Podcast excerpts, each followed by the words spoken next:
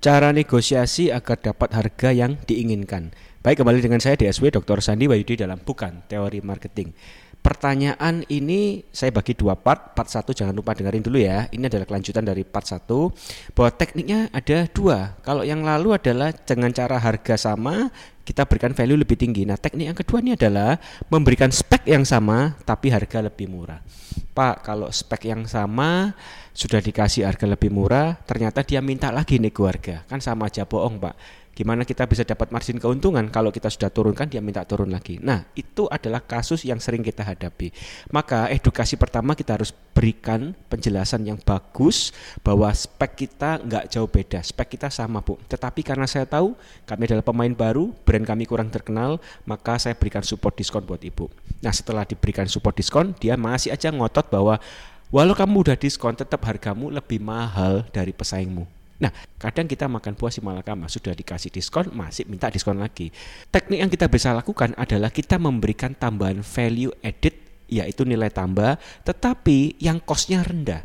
Kita bisa berikan tambahan bonus service, bonus layanan A, B, C dan seterusnya yang tidak memakan HPP terlalu besar. Kita sudah siapkan garansi, kita siapkan bebas ongkir, kita siapkan layanan konsultasi gratis, kita siapkan semua service tambahan yang lain yang sebetulnya kosnya sangat rendah dan ini bisa memberi added value bagi calon customer kita.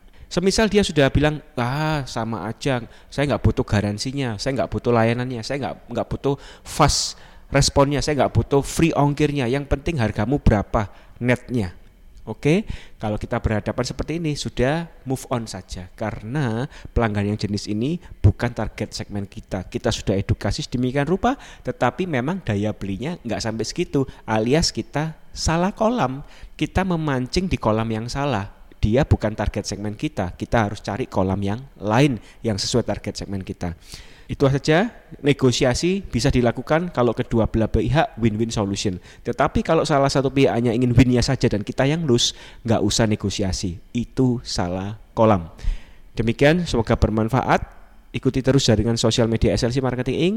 Akhir kata saya DSW, Dr. Sani Wayudi, keep stupid to sell forward.